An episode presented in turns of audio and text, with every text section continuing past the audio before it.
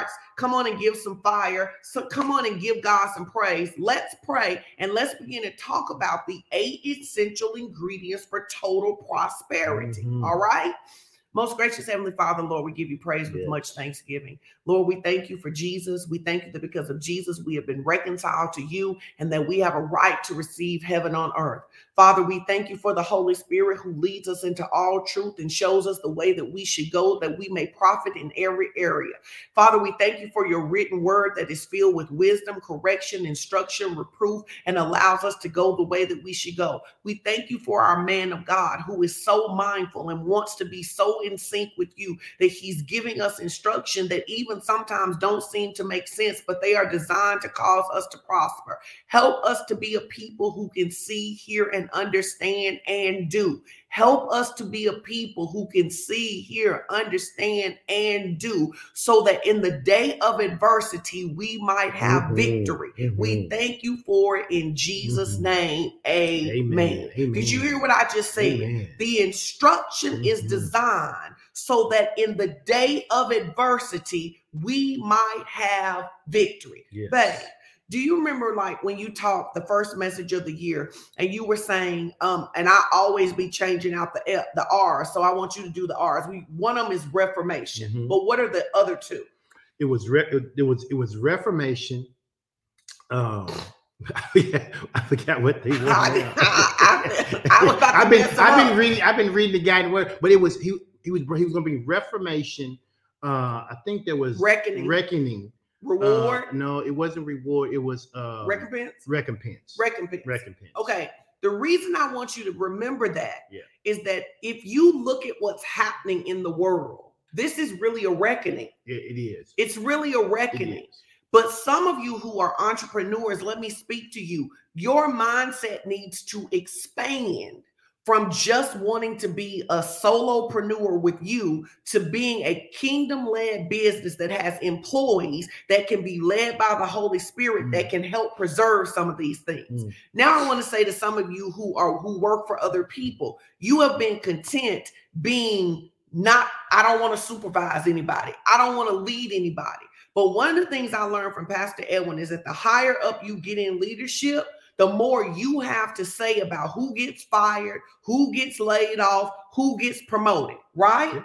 And so when believers have this idea that we only want enough for us, we don't want any extra responsibility. We are fighting against what God is saying when He says that the, when the righteous are in authority, the people rejoice.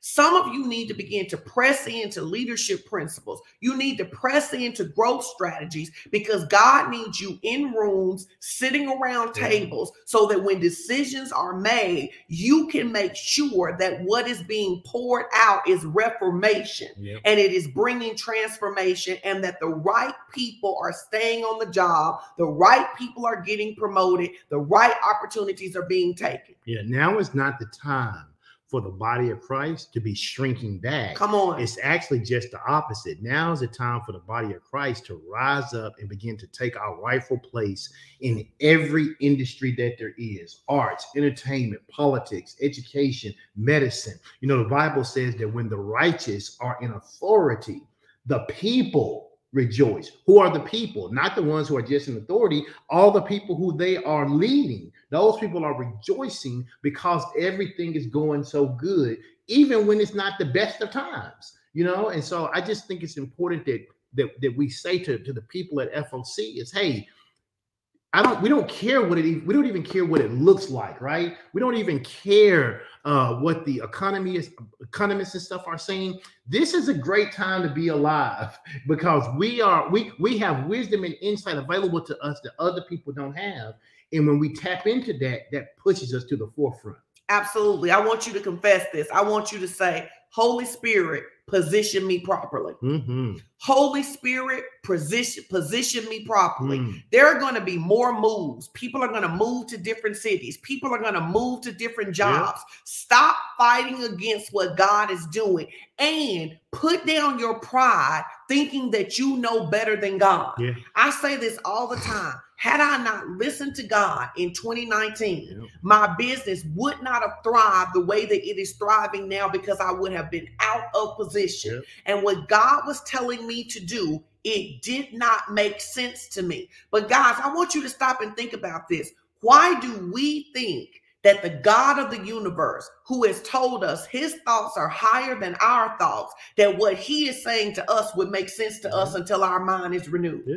The truth of it is, is that most of the stuff that God is doing in our lives, you are not going to understand until you get to the end of it and look back Yeah. Because God because God gives it to us in parts. in parts, Yes. as we go. As we go. He gives it It's to a us leading as, we go. go, yeah. Now, how many of you have felt a leading, an unction to get another job, to look at expansion, that maybe you're in the wrong city? I want to see your hands because I'm telling you that God is doing something and you cannot allow fear and you cannot allow comfort zones and you That's cannot it. allow people pleasing to cause you to be out of position. What if Joseph? Everybody talks about how low down it was what Joseph brothers did to him. But even in that, it was a setup for Joseph to be in the right place. So I need you to stop focusing on who you think is digging a ditch for you. Yeah. I need you to stop focusing on who you think your haters are. And I need you to say, Holy Spirit, position me properly. Wherever I'm supposed to be, I am willing to get there. And let me tell you about position, and we can get into this word. But I had someone I was talking with this week, and they were like, Hey, for almost two years, I've been hearing you say that everybody connected to FOC is supposed to make a hundred thousand dollars. I didn't really believe it until the last six months because I didn't have a degree. You know, I've been fortunate on my job, but I didn't have a degree and I just didn't know how I was going to make a hundred thousand dollars. They did some re, um, what you call a reorganization at this person's job, and the person, the person's boss got like two promotions up when they did the hmm. restructure. Well, guess who that boss pulled up with them? You better that on. particular person. That person is now making $103,000 a year with no college degree. You don't have to let having a degree or having some particular thing that the world says you have to have before you can have what God says you can have. And I think that's I want I don't I don't know who I'm talking to this morning, but some of you have been been struggling with that because maybe you didn't have a degree or maybe you you think well I have a bachelor's degree in this particular field and my field doesn't pay that. If you'll just believe God, you I'm telling you just like God moved the hand of, of, of Pharaoh, the move the heart of Pharaoh, he will move the heart of the people who need to get you who who who positions you as you said. Holy spirit will position you so that that can be your thing. It doesn't have to just be i got five degrees and now i can make a hundred thousand. God can do it without a degree. And i just i thought that was such a great testimony he shared with me because he was honest. He said it was like that thing he said lord i believe but help my unbelief. He said for a year and a half i didn't believe he said in the final six months i was just like okay what, what is it going to hurt me to believe what pastor edwin said what's it going to hurt so I just I thought that was great. So whoever's out there who was struggling with this idea of making a hundred thousand dollars because you didn't have a degree, I need you to get rid of that self-limiting belief. I need you to throw that away. Well, let me help you. I had three degrees. I wasn't making a hundred thousand dollars. There you go. I had three. Educated, got a law degree, master's in psychology. I, because it is not, it is not the degree you have or don't have. Right. It's whether you will believe God. Yeah. Put in the comments, believe God. Believe God. It's whether you will believe God. Now I want you to hear this because this is a caveat, and I know Pastor Edwin will agree with this. You only need a degree if God told you that you need a degree. That's true. Now, because here's the thing, because this is why it's important to know what did God say. If God told you to go back to school, you can't now use what Pastor Edwin said to say, I don't have to go back to school. Right. That's the point I'm Right, making here, right. right? Because sometimes somebody's being asked to go back to school. They're afraid to go back to school. They don't like going to school. And so what they say is, well, Pastor Edwin just said we don't have to have a degree.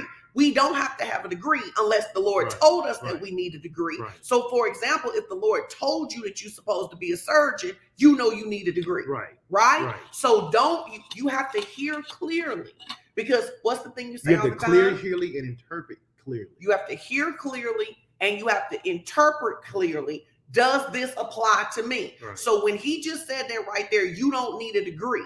If he, if the Lord has already told you that you need a degree, you know that that word doesn't Because what apply I to you. technically said is you don't have to have a degree. You don't have to have a degree. Not That's you what, need. that's what you said said. You don't have to have a degree. That's what you said. All right, now let's dive into the teaching a little bit, right? So the purpose of this teaching is to share with our partners. You're our partners. Mhm. Is to share with you what we consider to be the eight essential ingredients for total life prosperity. Mhm. Now, y'all know, Pastor Edwin told y'all, I wrote these notes. When I write the notes and stick to the notes, it is really something serious that I'm trying to make sure that we get out because that is not my normal modus operandi, right? The first thing we must establish is that total life prosperity is the will of God TLP is the will of God. is the will of God. Total life prosperity Total. is the will of God. Total life. I don't care what your mama said. I don't care what Big Mama said. I don't care what the other pastors say.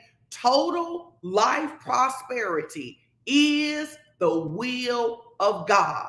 I need you to put it in the comments because if you don't establish that it is the will of God, then the enemy will steal it from you because you don't believe it's God's desire for you to have. it. And let's and let's let's let's put this on the table as we get started.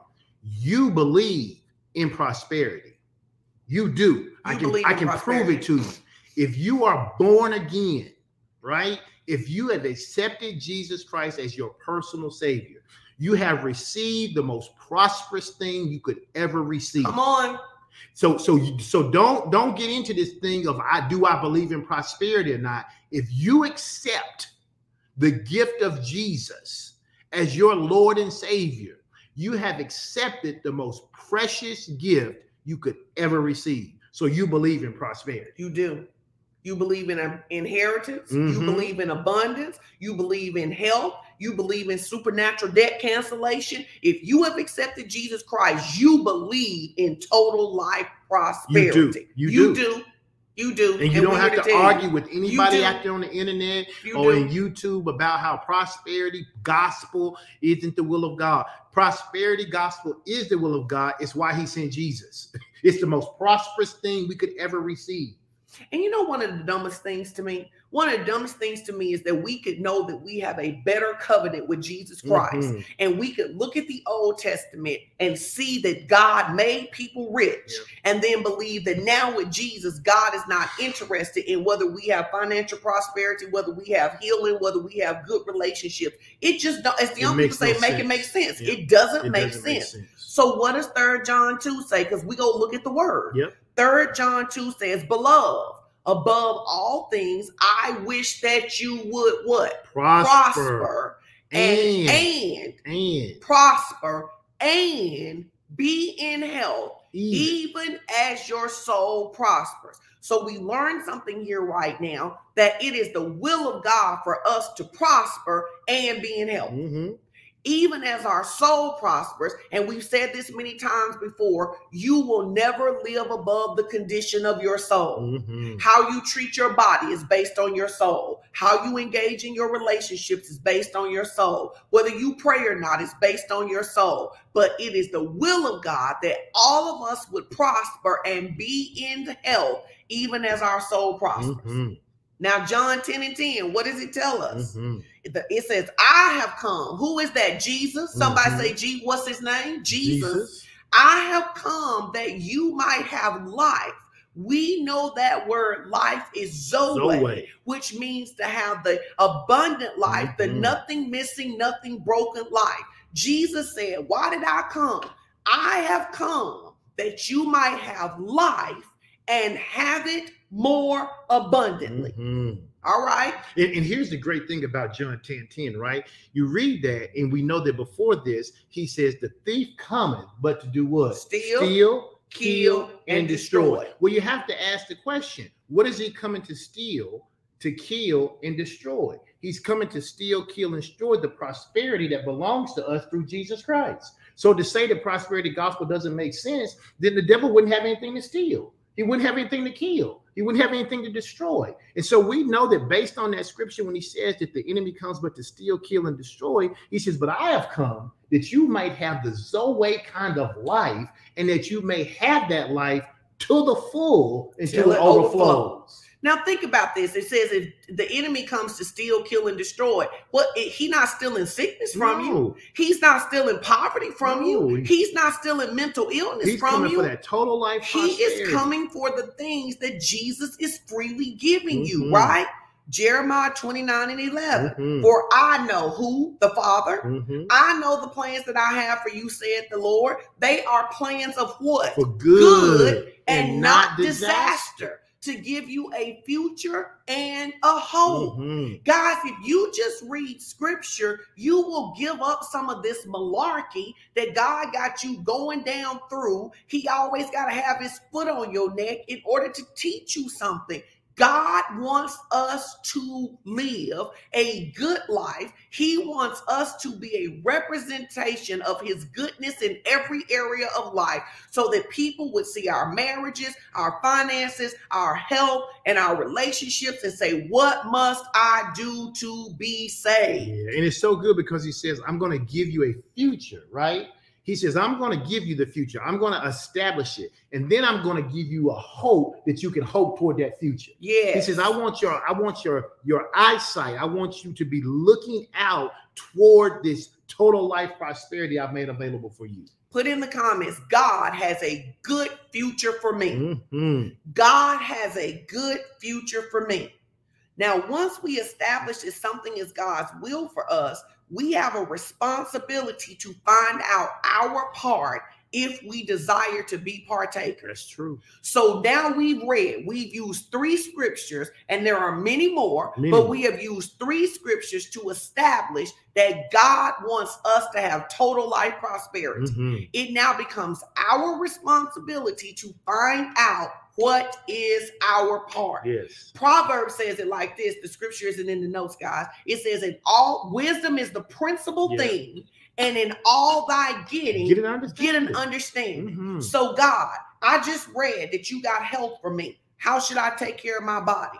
God, I just read that you want me to prosper. How do I prosper in every area of my life? God, I just read that you got total life for me. How do I live this total life? God, how do I tap into the plans? I have to seek the wisdom and then I've got to do what God is telling me to do. And you know, he gives us a key in that very first scripture you read in Third John 2, when he says, Beloved, above all things, I wish that you would prosper and be in health. He says, Here's the key, even as your what? So Even as your soul prospers. prosperous. So if you want to live a life of total prosperity, you have to work on your soul. Now we know when we man's a tripartite being, so when man gets born again, God takes care of the spirit part, right? Our bodies are just our bodies. It's our it's our earth suit.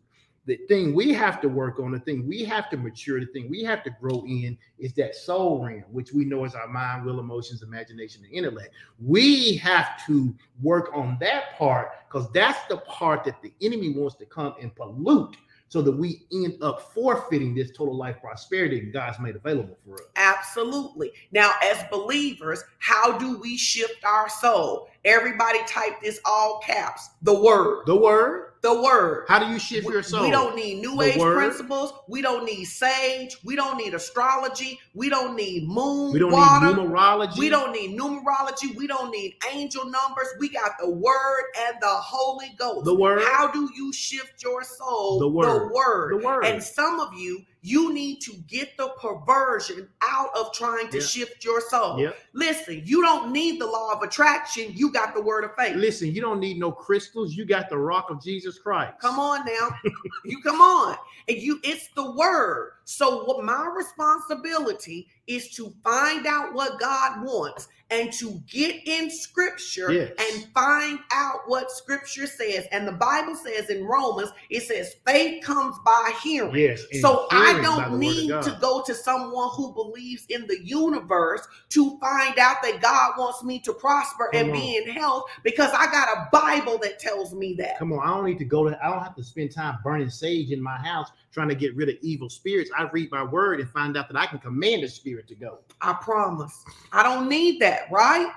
So, Oftentimes, when we read scripture or we hear a prophetic word, for example, our pastor has said that everyone in Fellowship of Champions should make a minimum of a hundred thousand You dollars. have a right to do A minimum of a hundred thousand dollars. Now, if you pay attention, you will know if you have read any reports that they are now saying that a hundred thousand dollars is the minimum that a family needs to make not to be in poverty. Mhm. So when Pastor Edwin gave us this word, that wasn't the report at the time. But that is the report that if you're going to be able to tithe, if you're going to be able to have savings, retirement, housing, all of those things, you need to make a minimum. Everybody say minimum of a hundred K. And that's Yes, I got barely you that's, that's, that's barely pushing you into into middle class. That, that ain't upper middle, that ain't middle class, that ain't upper middle. That's barely getting you over the poverty line, to be truthful. Now they'll tell you the federal the government will tell you that that number is lower than that. But anybody whose number is lower than that, you're re, you're receiving lots of government assistance, which if you added all of that up with what you have, would put you at about that hundred thousand dollar mark.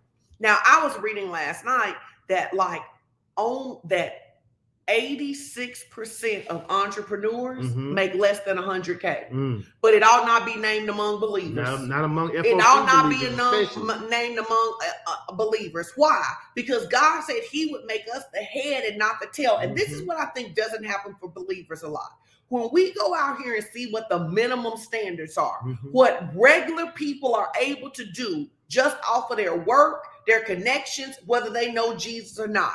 Every believer should be able to say, God can do more than that in me. Amen. God can do more than that in me. If somebody who don't love Jesus, if somebody who is burning sage, if somebody who has no regard for God one way or the other can get out here and make a hundred thousand dollars or more, that's the least I can do because I have the wisdom of God available to me to direct and instruct me. And can I tell you how hungry, and you know this, but can I tell you how, can I tell y'all how hungry people are to receive wisdom and insight?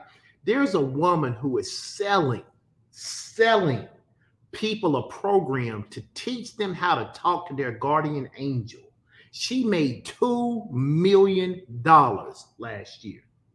She made $2 million teaching people how to talk to their guardian angel. Listen, people are so desperate. They're going to, to soothsayers and mediums and dealing with crystals and, and, and, and, and trying to burn plants and everything else because they're so desperate to hear from God. But we're sitting here telling you that God has made it available for every single one of his children to hear from him both universally and uniquely. That is so good.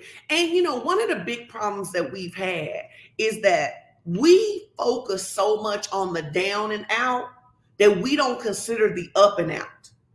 One of one of my favorite um one of my favorite moments of sitting in first class, I was talking to to a guy and it's it's very interesting because I don't typically like to talk Right, on CJ, planes. right. Right.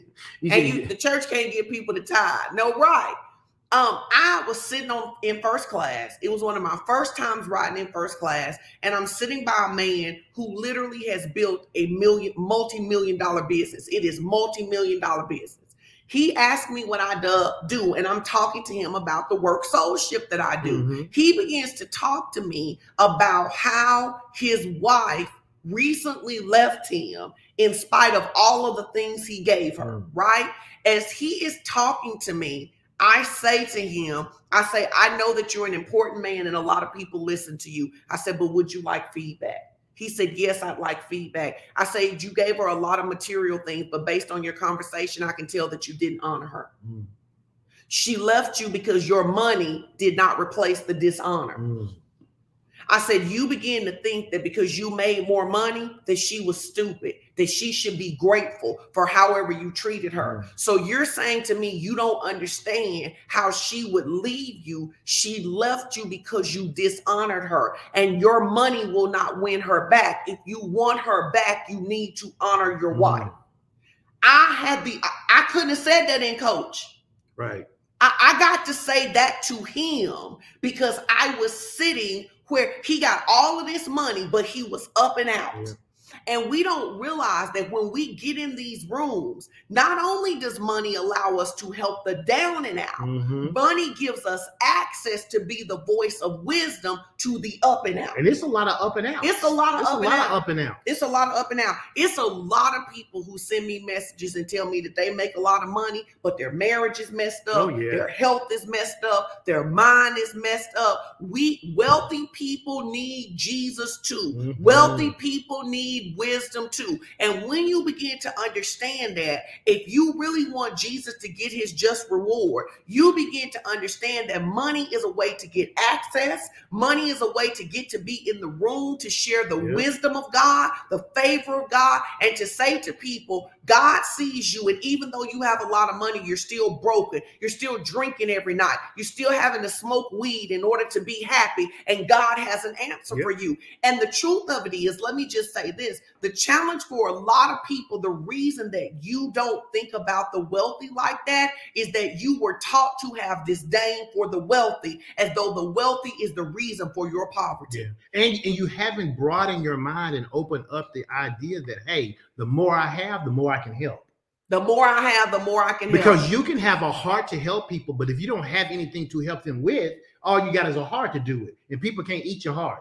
And so if they, they hun- should. uh, if, if they hungry, they, they, I'm talking. I ain't talking about your physical heart. I'm saying if you have a heart to, if you have a heart to give people food, but you don't, you can't give them food. They can't eat your desire to give them food. Absolutely. And so the reality of it is, is the more you have, the more you can do. the more I have, the more I can help. The more wisdom I have, the more I can help. The more money I have, the more I can help. I the more I have, the more I can help. So I don't know about you, but I want every dime and dollar that belongs to me in this season because there's some people that And- need my help. And you know why? Because I can be trusted. because I can be trusted. Somebody ought to type that in the comment section. I can be trusted. The Bible says, until you learn to handle that which belongs to another man, how can God give you that which is your own? I have proven to the Father I can be trusted in the financial realm. I can be trusted in the financial realm. And I have proven to God I can be trusted in the realm of wisdom Mhm. because some of you, your promotion is tied up because you are two different people. Let me go ahead and talk about it. When you are outside of the saints, you don't give people God kind of wisdom. Mm, You tell people what you would do. mm. What you would do is irrelevant. What would God do? So, literally, the reason sometimes people aren't following you to your church, the reason that they don't want anything to do with your God is because when you, You get by like yourself, you look like You them. look like you them. say, I'd cuss them out too. Mhm. You say you should go ahead and cuss them Mhm. out. You say it don't matter if you steal a little time from the company. And if you live double minded like that, God cannot trust you, and there is promotion that He will limit you. Yeah. All right. Now, oftentimes we read the scripture and we see what God has promised us, and we do so without seeing that He requires us to re- keep what He requires to release the promise into our life. Mhm. So we just sit back and say, Wealth and riches should be in our house, but we won't take a class. We Mhm. won't tithe. We won't get instruction. There are some of you, no matter how many times Pastor Edwin has said, I have said that you should make a hundred thousand dollars a year. You won't even look for hundred thousand dollar jobs to see what's out there. Some of you don't even know that there are people getting paid more than you're getting paid for doing the same work that you are doing. Mhm. So we're going to talk about these and I'm going to give you all of them and then we're going to begin to work through them because we're not going to get through all of them today. So here are the eight essential ingredients for total life prosperity. Write them down and we'll walk begin to walk back through them. Number 1, desire. I'm just going to name them for right now. Mhm. Desire. The second one is decide.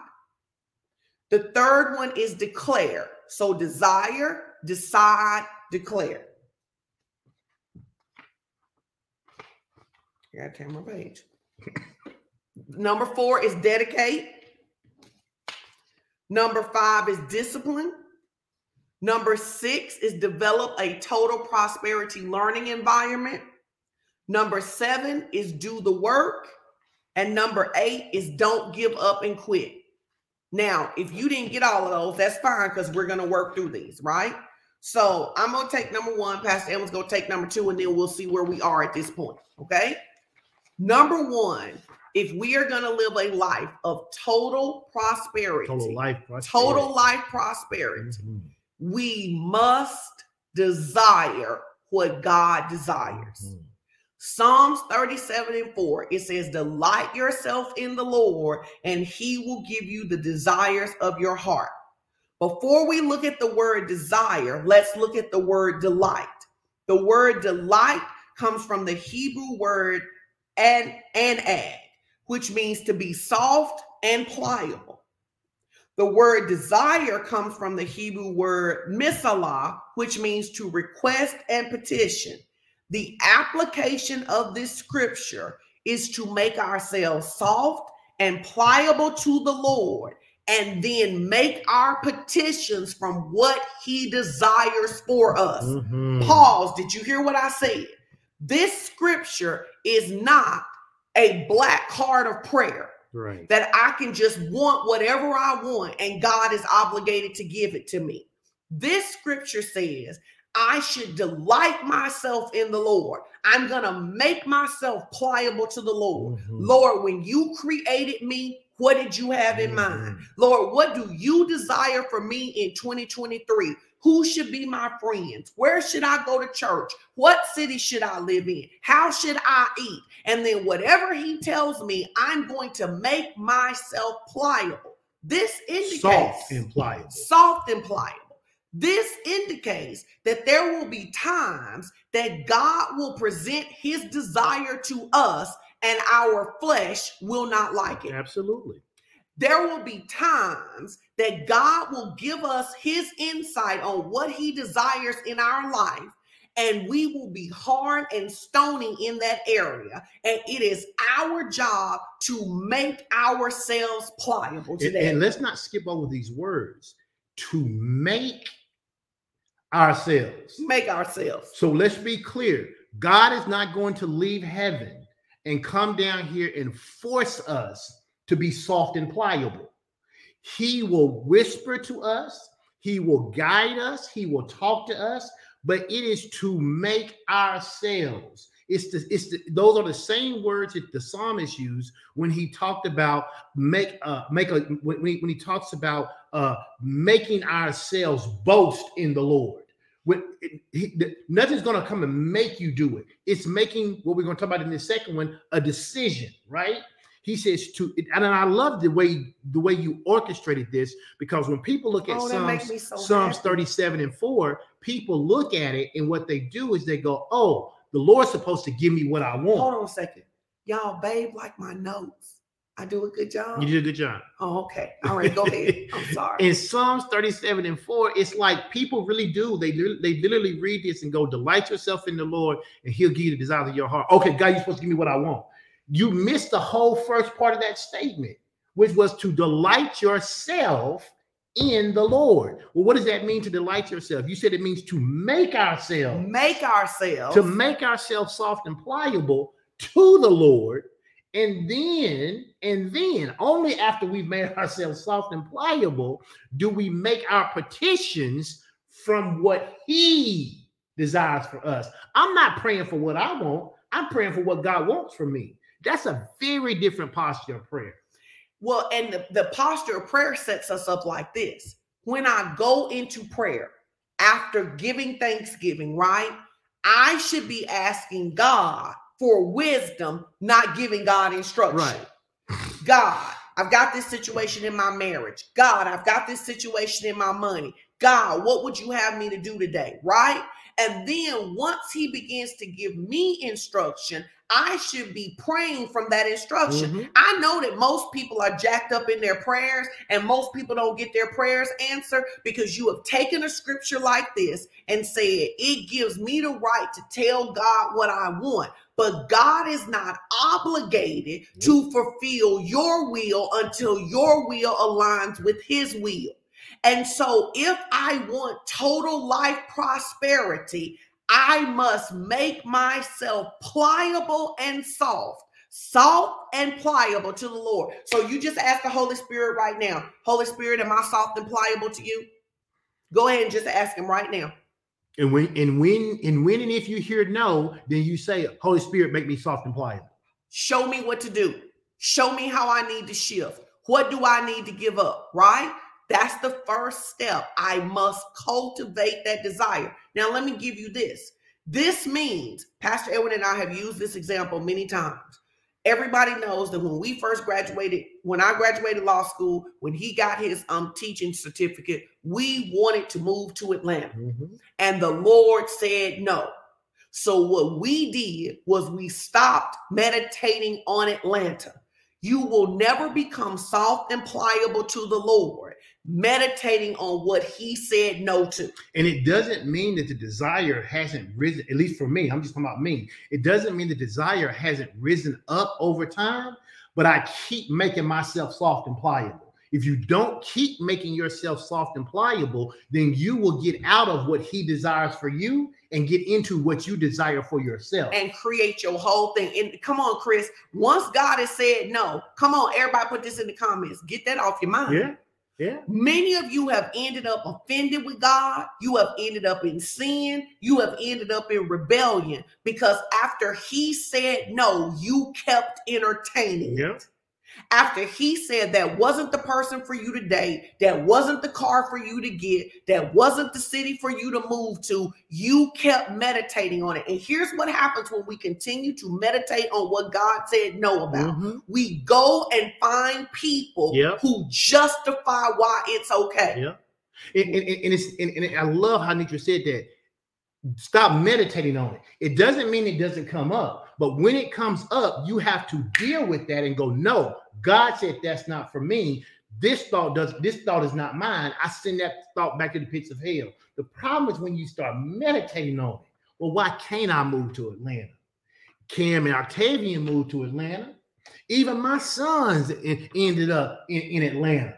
You know, it's like they went to school there. Why I can't go to Atlanta? And, and, and then you just start to meditate and meditate and meditate on it. And then the Bible says, then you become drawn away By the lust of what? your own flesh. So now I'm not desiring anymore what it is that God wants from me. I'm desiring what strict wants from me. And that's a dangerous place to be in. and what you do is you make a trade for who is your God. Yep. I become And, my own God. you become your own God. and we are bad gods. we are bad gods. And what we do, I wish somebody would admit they've done it. You wanted something so bad, you found you at least one somebody who would justify why it was okay. I helped the people, I set them free. I found the scripture to justify it. Well, come on. Let's just be honest. People have done it. You you wanted to do something, you searched the scripture and you found the scripture and misinterpreted it so you could feel good about what you was doing. Mm-hmm. Because we are bad gods. We are bad gods. So we we've all done it. We have. We've all done it. And some of you, if you are in there now, you know what you need to do: repent. Yeah. God, I'm sorry. I've created this. I tried to make something be something that I tried to get you to bless what you said no about. Be like, I God, I know what you said. Come and on. I change I changed my mind about what you said. I changed. Just be honest, and God will set you repent, turn, and God will set he, he'll set you back on that right path. We've all done it. We've all been there. We've all done it. So everybody say desire. Desire. So I got to create this desire because once I know what God wants, I got to meditate on it. Mhm. What do you do if you don't know what God wants? Start meditating on pleasing you. Mhm. I don't know exactly And what you show want, you. but I want to please Yep. you. He'll I start want talking to to you please you. about He'll start talking Yep. to you. I love it. Keisha said, Lord, I'm sorry. Yeah, me Come too. on, Lord, I'm I'm so- sorry. we've done Every- this. I'm sorry. Is Yep. this helping you guys? Now let's go to two. Yeah, because once you get desire in the right perspective, not your desire, but God's desire for you, then you got to make some decisions. So, number two is about deciding. This is the second ingredient for you living a life of total life prosperity. The Bible says in Joshua 24 and 15, it says, Choose you this day whom you will serve. We Mhm. just discussed that. Are you going to serve God? Or are you going to serve yourself? It says, But as for me and my house, we are going to serve the Lord. And you have to say that about you before you can say it about your corporate house. Yes. as I'm gonna as serve the for Lord. me in this house, I'm. The Lord. serve the Lord. And once we know and understand the will of God, then, then we must make a choice to either serve him and fulfill those desires or the or to go our own way. Am I going to make the decision that I so wanted to live in Atlanta that I'm going to go, even though God said no. I think one of the hard, you know, and I've turned down a few jobs. In, in Oh, I know I've, what you're I've- gonna I've turned down a few jobs in my life, and there's two of them uh, that that even now sometimes I think about them. But when I think about them, I have to remind myself, no, I obeyed God, and I I can create whatever scenario I want to about how it would have turned out. I don't know that to be true or not. And it was a job in Seattle and a job in Harlem, New York. Those two particular jobs are two jobs that the enemy tries to tell me sometimes that had I taken those two jobs, I'd, I, I'd have been this or I'd have been that or I'd have been that. And they're not jobs that like I didn't apply for. They're jobs that I applied for, interviewed for, were offered, told them no, and they came back with a better offer. But God said no. Now I ain't care about that Seattle job because I I, wasn't going to Seattle. It rained too much. But the but job baby, was a that good Harlem job. job. Oh, that Harlem job. And I could just see myself Living, living, in a brownstone, I know. walking down the street to get coffee every day. Man, I just like, but the Lord said no. And people ask me, so they say, well, how could you, how did you turn down a job like that? Because God said no. How do I know that had I taken that job, I wouldn't have been on my way to work and got mugged or killed and left my family early? I don't know that that wouldn't have happened. I don't know that it would have happened. What I do know is God said, not now. That is not your job. this is the thing that people don't understand. Okay, if you go back to Genesis, in Genesis, when he tells them not to eat the fruit, he says, If you eat of this, you will surely die. Mhm, Every time we disobey, we kill something. mhm. You don't always physically die, but if God intended for you to be here and you choose to go over Mhm. there, now God is really good. He can work things for you good even after you disobey. But when I choose to disobey Him and not go here and go here, I killed what was for me Yeah. over there. the choice to take that job in Harlem or not was mine. God wasn't going to come down and force my mouth to say yes or no. He was like, I'm telling you, this is not your job, not at this time. I tell the people, I'm sorry, I can't take the job. I don't think it's going to work out for me and my family. They say, What is it going to take to work out for you and your family? What is it going to take? What is it going to take? I throw out something astronomical to throw them off the trail, and they say, okay, not a problem. Now, what are you going to do? Are you going to say, oh my God, this must be God?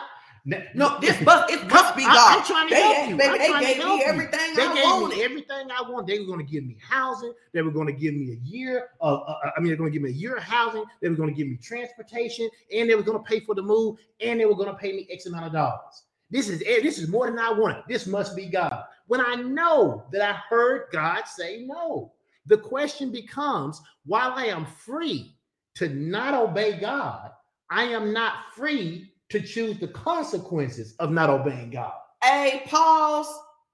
Pause. Selah. I'm free. I'm, I am don't- grown I enough grown enough. To do whatever I I want to do I do. not have to listen to God, I do not have to listen to but God I do not get to pick the consequences of not listening to God. not listening to God. That's the why the Bible says in Deuteronomy 30, 15 and 16, he says, I said before you today life and prosperity. I said before you death and destruction.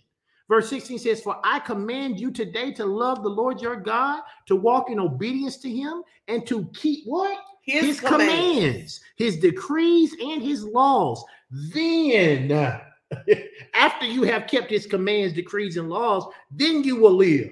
Then you will increase.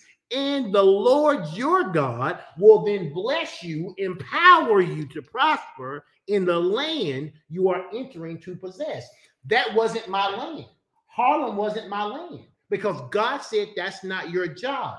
So, because He said Harlem wasn't my land, we got a chance to visit Harlem, but we didn't get a chance to go and live there because it wasn't our land. And you can't possess something that doesn't belong to you and expect it to turn out well.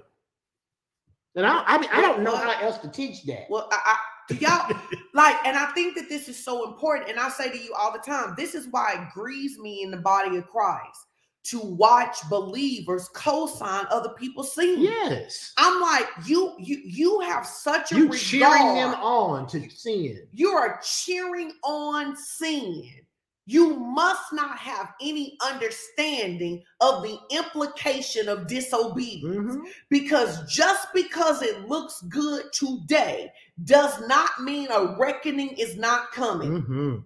Just because it looks good today does not mean it's a reckoning that's not that's coming. That's not coming. And I watch believers every single day co-sign sin because we are impressed by things that God is not. And here's, and, you know, I, you know, I'm, I'm, I'm, I'm COGIC at my core, and so I believe this in my heart. When you are, when you are out there co-signing people's sin, Yep.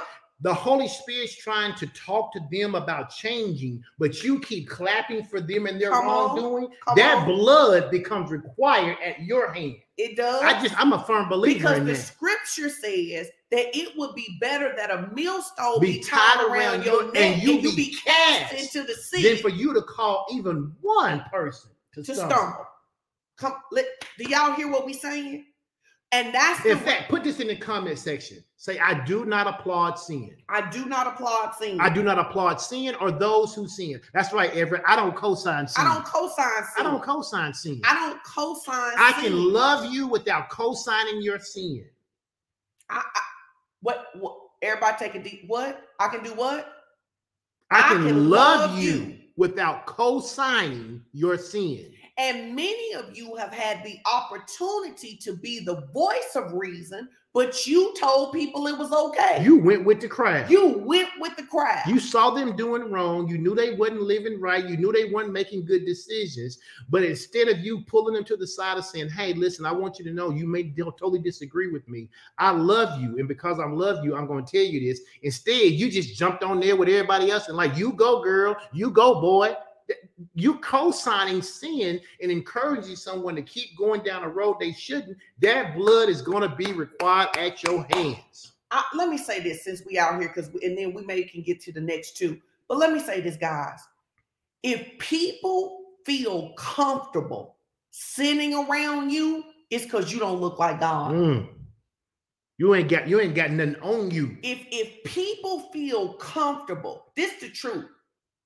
When I used to take the boys to the barbershop, every barbershop I have ever taken the boys to, because you used to travel all the time, I would hit the door and Tommy would say, Pass Sean in here, stop all that Mhm, cussing. mhm. If people cuss and drink and smoke and talk about and talk about who they cheating with and talk about who they having sex with and they not married, if they are willing to do that in front of you, it is because there is nothing about you that reflects Jesus. Come on. They don't see nothing about nothing about you says to Don't get mad. Become self-aware. don't get mad, repent. Become self-aware that that's what's happening, and then repent. Understand that's why they're comfortable doing that. The only reason I would call Chris and tell Chris I was having an affair is to either two reasons. One, I want to get out. So I call somebody because I want to get out, or because I know she go co-sign for me. And she gonna say, Well, you know, everybody, everybody's struggling with something. And here's the thing: His grace is sufficient. you're only going to call who you want to hear from. You Well- already know what they're going to say. You're only calling the people you want. You all you only calling the people who you already know what they're going to say. So based on what you want to hear, is who you're gonna call. Saints. So you should ask yourself why the people in your job say what they say. You should ask yourself about the people who comfortable coming sitting up in your house. You should ask yourself, baby, listen, the one thing I love about my grandmama, it is many things. But when me and you got engaged Mhm. and we went down there to spend the night, she said, Y'all ain't married. She said, "Now, I don't know what y'all do at y'all house, but what y'all not gonna do is lay up in this house God provided for me and live like him, sinners. She said, and when She you said, go "Are you going there, up there? You going? no, you know, she put you in the room. yeah. She, she said, you going up there, back there in that room, and Sean, said, you, "You going, going up there the in the pat house, house. yeah. That's where you gonna stay. But see, y'all care about y'all kids so much that you'll let them lay up in the house in in in in, in, in straight shacking, sin, fornicating. They can move in with you and live that way. Well, You'll let your son bring his girlfriend to your house, even though you know he got a wife. And that's like somebody told me literally about a week or so ago. They said, Well, you know, the Bible don't say that living together is a sin. I said, You're right, but it do say having sex before marriage is. So, so don't tell me that you living with somebody uh, of the opposite sex that you attracted to and you not having sex. Get out of here with that. Trying to use the Bible to justify. No, the Bible doesn't say there's anything wrong with living together. But when you start doing something else, the It Bible is clear. It say something wrong with hunching and not being married. Now that's what it say. Now, it that's say what it say. it say it's something wrong with hunching and not being married. when is you what don't when you don't keep your ping to yourself. All right, yeah.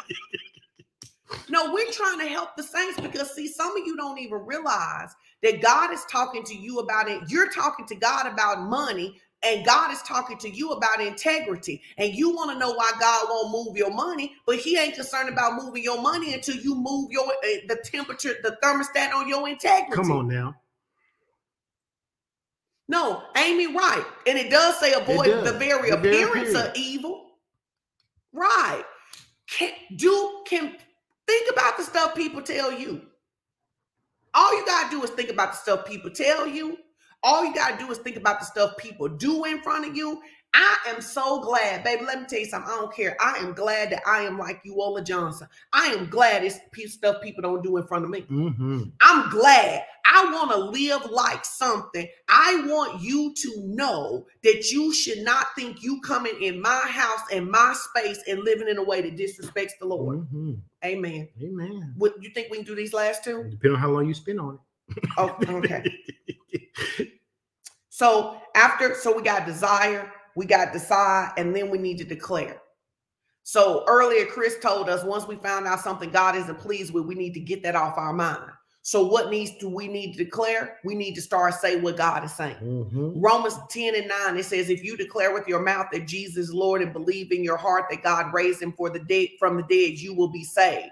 That principle is a principle, is a principle. Mhm. So what it means is that once I find out the will of God, I must declare the will of God, believe it in my heart, and my confession will deliver me. Yes. So once we begin to say we will not move to Atlanta, that delivered us from Yes. Atlanta. Yes. Once we begin to say there are certain things we won't do, it delivered us from that thing. Mhm. So I got to desire and I got to decide. And you need to understand that desire and decide, this is one of those things, desire and decide, they're like ingredients in a cake that don't have to go first or Right, second. right. Sometimes you go decide Yeah, first and yeah. then the desires go Mhm, come. mhm. Sometimes you're going to get the desire and the decision is going to come. But those things are always in motion. And from those things, it should change your declaration. Mhm. It should change what is what- coming what out of your mouth. Amen. So, for example, if you know you're supposed to be married and God has already told you that He wants to work out your your um your marriage situation, then you don't always be calling your girlfriend talking about I'm thinking about getting a divorce Mhm. because that confession is not going to deliver you. Mhm. But on the lot, on the other hand, if God has told you not to date somebody, you don't keep declaring, I can see us married. Yeah. So you've got to declare, right? Mhm. This scripture that we see in Romans 10 and 9 and 9, it is the principle for how the kingdom works. Mhm. God reveals his will, then we believe it and confess it, and we are delivered. Or we receive the salvation contained in that mm-hmm. promise, right? So when we accept Jesus, our personal Savior, we confess Him, then we receive the salvation that is attached to Jesus being Lord. Absolutely. So when I confess whatever God is saying about me, I'm going to receive the salvation contained in that promise. Mhm. Job 2 and 28 says, You will also declare a thing and it will be established for you, so light will shine on your way." Love it. God created us in his image with the ability to speak things into existence.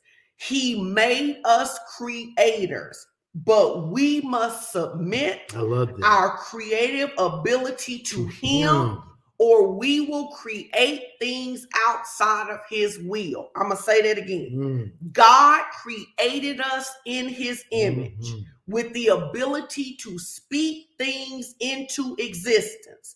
He made us creators, but we must submit our creative ability to him or we will create things outside of his will. Ask the Holy Spirit right now, is my creative ability submitted to you? And whatever you create outside of the will of God, you're then responsible for maintaining. And not only that, but it's never going to be, it's never going to be its best. Even though, even though you may have had good intentions, anything created outside the will of God eventually becomes a mess. It, it does. And whatever you leave God to get, you got to stay away from God to keep. Mm. You hear that? Whatever you who whatever relationship you get outside of God, you got to stay away from God to keep it. Mhm. Whatever job, because here's the thing. Um, Crystal Robinson talks about how she used to get upset with me because I talked about obedience so much, and she would mute me. She said, but whenever I would get her off mute, she'd still be talking about obedience. Mhm. See, whenever you get God off of mute, he's still talking about what he was talking about before. Mhm. He's not going to change it. So you can go out and spend 15 years away from God. When you come back to God, he going to still be saying what he said 15 God, years ago. He's not going to change his mind because it's you. God. He's not going to modify his truth because it's you. So you have got to declare what he says and create according to what he says so you don't create a bunch of counterfeits. Mm. All right. Yep. And then and then the fourth thing you have to do, and we'll we'll stop this to get us about halfway. The fourth thing you have to do, the fourth ingredient for total life prosperity is then you have to make a decision to dedicate. You have to dedicate yourself to the Lord. When we read over in Corinthians and it talks about um, the, the the people who gave their way out of poverty, people like to focus on the part where they say they gave their way out of poverty. But if you read that holy scripture, if you read that scripture, it says the first thing it says They gave they gave themselves themselves to to the the Lord. Lord. That's the first thing it says. They gave themselves to the Lord. Then they gave themselves out of poverty. The word dedicate, according to the King James Bible Dictionary, it means to set apart and to consecrate to a divine being or to be or to or uh, to a sacred purpose. It means to devote, uh, to be used for sacred use by a solemn act or by religious ceremonies as to dedicate vessels, treasures, a temple, an altar, or a church to God or to a religious use. When you think about this word dedicate, I want you to think about it in these terms. It means to devote to a divine being, God our Father, or to a sacred use, consecrated, appropriated, and given wholly to. The problem with most believers Mm. is that we don't actually give ourselves wholly to the Father. We Yeah. give we give the we give what we determine to be the broken pieces to the Father. God, I need you to fix this for me. I need you, God, I need you to fix my marriage, but I'm, I'm gonna stay in control of my finances. Oh God, I need you to fix my finances, but I'm, I'm gonna stay in control of my own decision making. Most people don't wholly give themselves to the Lord, which then makes it impossible to give themselves wholly to whatever God has called them to. Did y'all hear that? Most people don't give themselves wholly to God. And as a result, it makes it impossible for them to give themselves wholly to what God has called them to. W H O L L Y, wholly, completely, thoroughly to what God has called them to. Are you are have you given yourself wholly to the Lord? And the problem with not giving yourself wholly to the Lord, according to James 1:18, is that when you don't give yourself wholly to the Lord, you become a double-minded person. The Bible says that a double-minded man is what? Unstable. in what? All of his ways. Every one of them. What does it mean to be double-minded? It means to be wavering. It means to be doubting. It means to be uncertain. It means to divide it in your interest. That was my God, favorite I want to serve you. I don't know if I can do it God's way. God, I want to honor you.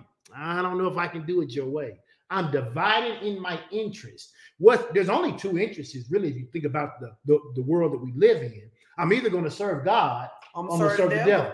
So now I'm divided in my interests. I say I'm a child of God, but half of the time I'm living like a child of God, but the other half I'm living like I'm living like a devil. And he says you cannot be double-minded. What does it mean to be unstable? It means to be inc- to be inconsistent. It means to to uh to be To be wavering, wavering. to, to be be going back and forth. And so we have to make sure that if we're going to live a life of total prosperity, that we dedicate our lives to God. What does that mean? I give myself wholly to the word. That means I don't pick and choose in the word what I want to live by. I live by the things that, that, that are easy for me, and I live by the things that's hard for me. Because let's just be honest, gossiping ain't hard for some people, but it is for others. Overeating ain't hard for some people, but it is for others. Fornicating's not hard for some people, but it is for others. I live by what's easy and hard. And watch this, because you say it all the time. I can do hard things until they become easy. I can do hard things until they become easy. So I can I can obey as hard as it may be for me to obey God in this area. I can do it, and if I keep doing it, guess what? It's going to become easy. Absolutely. But I got to dedicate myself. I got to give myself wholly to the Lord. So those are the first four: desire, cultivate your desire. I love what Keisha said. Lord, I give up my inconsistency. Lord, I give up my inconsistency. Anybody want to take your word and come with you? I give up my inconsistency. That that because when you dedicate yourself to something, that you you take away inconsistency. Inconsistency exists because you lack discipline because you haven't dedicated yourself to something. High class athletes have dedicated themselves to that particular sport. You don't have to like LeBron James. You don't have to say he's the best player ever. But there is no doubting he's been able to do what a lot of people haven't been able to do in a particular sport that only a very small percentage of the population has ever played. Because he dedicated, dedicated himself to being disciplined to a particular sport. Are you dedicated to the Lord? Yeah. If we looked at, if we had an opportunity, I give up my inconsistency to interview people who know you from different walks, because the people at church may say something about yeah. you different than what your friends would say, mm-hmm. different than what your coworkers would say. If we uh, if we put them all in a room, would we would they be talking about the same consistent mm. person? Or would they or, or would we be like, well, Kim is a little this in inner circle, but Kim is a little this with her coworkers, mm. and Kim is a little this with her family, right? Pete, that's right, Nitra. Be one person. Many of you, because the scripture it talks about that we're unstable in all our mm-hmm. ways, right? If you're unstable in all your ways and you've got multiple voices hearing you, I said the other day, a lot of believers have spiritual schizophrenia mm. because you got you got a voice to say cuss them out you the voice that say cuss them out is so loud you can't even hear Holy Spirit when he say don't cuss them out and yeah. walk away. Yeah. You have to dedicate yourself to the Lord. You haven't become disciplined in hitting the pause but You so you say and do whatever you feel like. You haven't been disciplined. You haven't dedicated yourself wholly to even hitting the pause button to hear what Holy Spirit would want you to do. I just heard this. Are you dedicated to the Lord or do you want the Lord to be dedicated to your will? Mm. Am I actually dedicated to the Lord? I said the other, I said this morning. I said God is still good even when you don't get what you want. Yeah. When you don't think God is good unless you get what you want, it shows you aren't dedicated to Him. What you're dedicated to is God being dedicated to doing what you want Him to do. Mm. So we think this is a good teaching right here. We think it will help you. We have, we we can look at every area of our life that we have ever seen improvement in, and we have applied these things. Yep. Whether it's fitness, marriage, money, whatever it is, we have applied these things because these are the ingredients for that total for total life, life prosperity. Yes. These are, and if you want to prosper, when you so if you look at, I, I challenge you to do this if you look at areas of your life that are thriving, you can see these things. Absolutely. If you look at areas of the of your life that aren't thriving, you can see where some of They're these things are lacking. They are That's absent right. of those That's things, right. right? So, what do we want to do this week while we're preparing for part two of this? We want to upgrade our discipline in the areas that are inconsistent. Yes. We want to upgrade our discipline in the areas that are inconsistent. That is our practical application. We're going to look at desire. We're going to look at decision. We're going to look at um, dedicate. We're going to look at, I'm missing one. Decide. Number three. Number three. Number three. You you got to have desire. Declare. Declare. We're going to look at that. We're going to see what's missing and we're going to level up. Everybody yeah. put level up. Now, some of you may want to start the level up today by rededicating your life to the Lord. Because as you went through this, you said, Yes, I've accepted Jesus, but I'm not dedicated to him. Mm. I've accepted him, but I'm not dedicated to him. I, I haven't given. My, I just keep hearing that. I haven't given myself wholly to Him. I haven't You given need to myself give yourself wholly wholly to the Lord. So if that's you and you're like, I haven't given myself wholly to the Lord, I want you to put in the comments, today is my day. I'm coming home today. Some of you are in relationships God has told you he's not pleased with. Some of you are still in cities. Some of you are still have friendships. Some of you are still eating in ways that he's told you he's not pleased with. Some of you ain't with. applied for the job He's told you to apply for. Now, how do you know he's told you to apply for? Because you're not making hundred thousand dollars a year. You're supposed to be. And so I'm rededicating myself to the Lord today. And and this is the thing I want you to understand. You need to make a decision that no matter how many times you fall, you're going to get up. Come on now. You yes, when you're walking with the Lord, you're going to make some mistakes. You're gonna miss it sometimes. But guys, there is a difference between slipping and falling and laying in the mud. Come on now. There is a difference between slipping and falling and putting mud all over you. So if you've been laying in a pig pen today, you've been laying in a place that God is not pleased with, today is your day to rededicate your life to the Lord. And one of the things that I really loved about church the way I grew up is that we never discourage people from rededicating. Man, rededicate You your life. rededicate your life. If right now you already know if there is something in your life that's out of alignment with the Lord, don't think you're going to receive all of this out of alignment. Come home. Come home to obedience. Come home to dedication. Come home to exalting God's Mhm. desires over you. Come home. Mhm. So if you've come home today, I've seen a few of y'all in that. If you if you've rededicated today, put it in the comments. Let us all know why. So if you say something on Facebook, we can message you.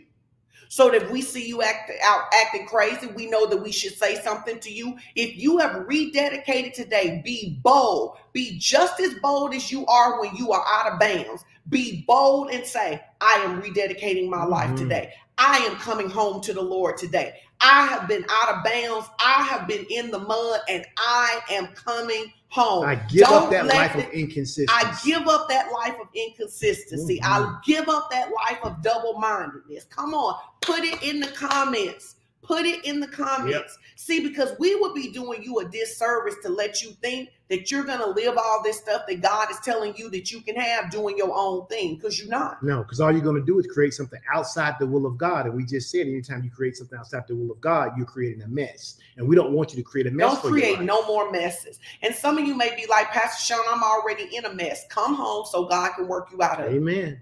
I love it. Jamie said, I give up that life of inconsistency. Yes, I give it up. Come on, who else? I know there are other people. We're getting ready to get destiny. Says, I give up that life of inconsistency and double mindedness. I rededicate. Praise and if God. you even Yes, feel like you should do it and Amen. the enemy's trying to tell you not to say it, open up your mouth and put it in the comments. Don't let the devil. Listen, ain't no shame today. here. We're Ain't all no growing shame. and becoming. Ain't no shame. Mhm. Dia, I'm rededicating my life today. Yes. Keedron, I'm rededicating Yes. my life to you today. Yes. Come on. Don't let the enemy keep you in bondage. See, he wants to keep you Mhm. silent so you lose accountability. Yes.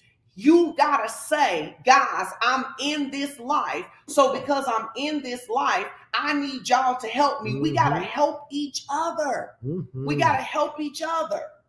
This person, Facebook user, I can't see their name. They say I reded I, I rededicate my life to uh, uh, the Lord. If y'all know who that is, make sure that you connect with them. Man, come on, let's walk this thing out. Let's live for Jesus. Let's experience a life of total prosperity, and it's your opportunity to give. But first, you gave yourself to the Lord. Get before you give a tithe, before you give a Give offering, yourself to the before Lord. you give to the scholarship, before you give to children's church, before you give a seed to me or to Pastor Sean or anybody else, give yourself to the Lord. Because if you don't give yourself to the Lord, just throwing money out there is not going to do anything. God wants you. You're more important than money. yes. He uses money as a mechanism in which to bless you so that you can be a blessing to others in return. But God wants you. And shout out to all of these people, these precious people of God who have Yes. said, I want to rededicate today. We love you guys. Mhm. I love what Keedron said. Come on, testify, Keedron. Life was more fun when he was involved anyway, if I'm honest. Y'all put that comment up on the thing. Man, Kedra, it take a lot of courage to boldly say in front of everybody, if I tell the truth, my life was more fun when he was involved anyway. Mhm. That stress you've been feeling, that never being at peace, that always angst, man, come to the Lord and get rid of that. You're carrying stuff you're not designed to carry. You're trying to solve problems that are outside of your pay grade. Come back to the Lord. BJ said, I rededicate my life to you. Guys, don't let it. life I love it. circumstances cause you to leave God. I love it. Don't let life I circumstances cause you to leave God. Yeah. Make a decision today. If everything in my life go wrong, I'm sticking with God. I'm sticking with God. I'm God. sticking with God I'm sticking because with let me tell y'all something. If everything in my life go wrong and I stick with God, He can turn it around. we so believe it. It is one of the qualifications for us remaining married. Absolutely. That's how. That's how It's one of the strongly qualifications. is is one of our joint uh, qualifications for remaining in this marriage. I'm. We gotta stick with God. We got to stick with God. We got to stick with God. I love that Destiny said, I will no longer allow life circumstance to cause me to leave God. I am sticking with I God. love that. This is beautiful. Praise I'm God. sticking you don't know God. how I, those words make everything we do worth it. It makes every early morning, uh, Friday morning prayer call, every late night uh, refresh, every uh, teaching on Monday, every teaching on Tuesday, and all the study in between, all the prayer in between is for that right there. For somebody to say, I'm no longer going to allow life circumstances to cause me to leave God. I'm sticking with God. Can we get some hearts and some fire and some praise for I'm these people who, said, who came back to the Lord? I'm sticking with some of you, God. some of you, you've been out of church too long. You've been away from your Bible too long. Your the voice of God is getting dull for you. You're living by inferior intellect. Come on and come home and stick with God. and, and you I- and you may not even be one of those people who have any problems, but you just don't hear God like you used to. Mm. The enemy's just trying to lull you from hearing the voice of God so that when you need to hear him, you won't be able to. Come on. So all anybody, I don't care what your circumstance is, whether you got the new house, the new car, the happy family, whatever, if you're not hearing the voice of God, you need to get back to that place You where you are hearing God every day. Now I want to challenge partners. You've seen the names of people. I want I want some of you to make a decision. I'm going to connect with these people. I'm going to check on these people because you know that this is easier if we do it together. Amen. And some of you need to get back around the people who have your solutions Mm. instead of hanging with the people who share your problems. Come on. You hear what Come I on. said? You need to get, Get back, back. around The the, people. people. who have your solutions stop hanging stop out. hanging with the people who share your problems Because it's comfortable and fun that you can wallow in the sin and the problem. because they want to normalize your mediocrity. My God, today. normalize your carnal living. Listen, normalize you- your double-mindedness. I'm telling Let you, the give me some people of. God, it is your time to be blessed. It is your time to prosper, but you cannot prosper spending your time with people who don't value God. Mhm. You cannot prosper sticking with people who don't value God. That's right. Come Now- out of the storm. Now, hear me. I'm going to tell you this. I know for a fact it is irritating to hang with somebody like me when you ain't trying to live right. I know it is. But the reality of it is, is that you would rather have people like me in your life that's not going to co- co-sign your sin and call you home than people who go tell you that it's cool, lull you into sleep, and then your life get destroyed. Because the Bible says there is a way that seemeth right, but ends in destruction. Mhm. Get back to your church. Get back to your crew. Get back get to your back word. to your word. Get back to prayer. It's your opportunity to give. We can get on up out of here after this now. It's you. We just can. Ways to give. Givelify, push pay, tithely, text to give, or PayPal at for our international partners at FOC Church NWA. Now, again, I need some of you, you saw the people in these comments. You need to reach out to people, ask them how you can support them, make sure that you're checking on them, hold them accountable. And now, you people who put it in the comments, don't run from these people when they're trying to love on you. That's right. Don't run from That's these right. people when they give you them little eyes because you say something crazy on Facebook or Instagram or TikTok. Don't run from them. Let them help you grow up because we all need discipline and discipleship. Amen. All That's right. what we need. You know the announcements. We love you so much. If you guys want us to know you rededicated and there's some way that we can help you, send Pastor Edwin or I a message so that we can be praying for you if there's a specific thing that you're working on. We love you so much and we will see you at this week's activities. You ought to share this with somebody. Yes. You ought to share this. You ought to share this one. You ought to share this. Yep. Bring somebody next week. We love y'all. Have a great day. God bless you.